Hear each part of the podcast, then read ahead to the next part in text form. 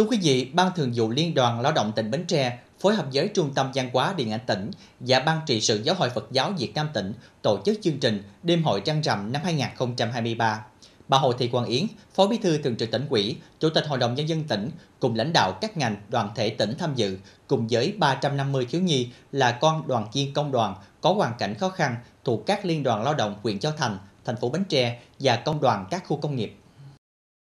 Tại chương trình, lãnh đạo Liên đoàn Lao động tỉnh cho biết, hàng năm, Liên đoàn Lao động tỉnh phối hợp đơn vị tài trợ, tổ chức đêm hội trăng rằm, ấm áp yêu thương để các cháu có được một niềm vui trọn vẹn, đầy ý nghĩa trong dịp Trung Thu. Với trách nhiệm của mình, Ban Thường vụ Liên đoàn Lao động tỉnh đề nghị các cấp công đoàn thường xuyên tham mưu cho cấp quỹ phối hợp thật tốt với các ngành đoàn thể, tổ chức nhiều hơn nữa các hoạt động thiết thực để chăm lo cho trẻ em, tiếp tục theo dõi chăm lo cho các em mồ côi cha hoặc mẹ là đoàn viên công đoàn không may qua đời vì đại dịch Covid-19, quan tâm các trường hợp thiếu nhi có hoàn cảnh gia đình đặc biệt khó khăn, góp phần thực hiện tốt chủ trương của đảng, nhà nước về chăm sóc và bảo vệ trẻ em.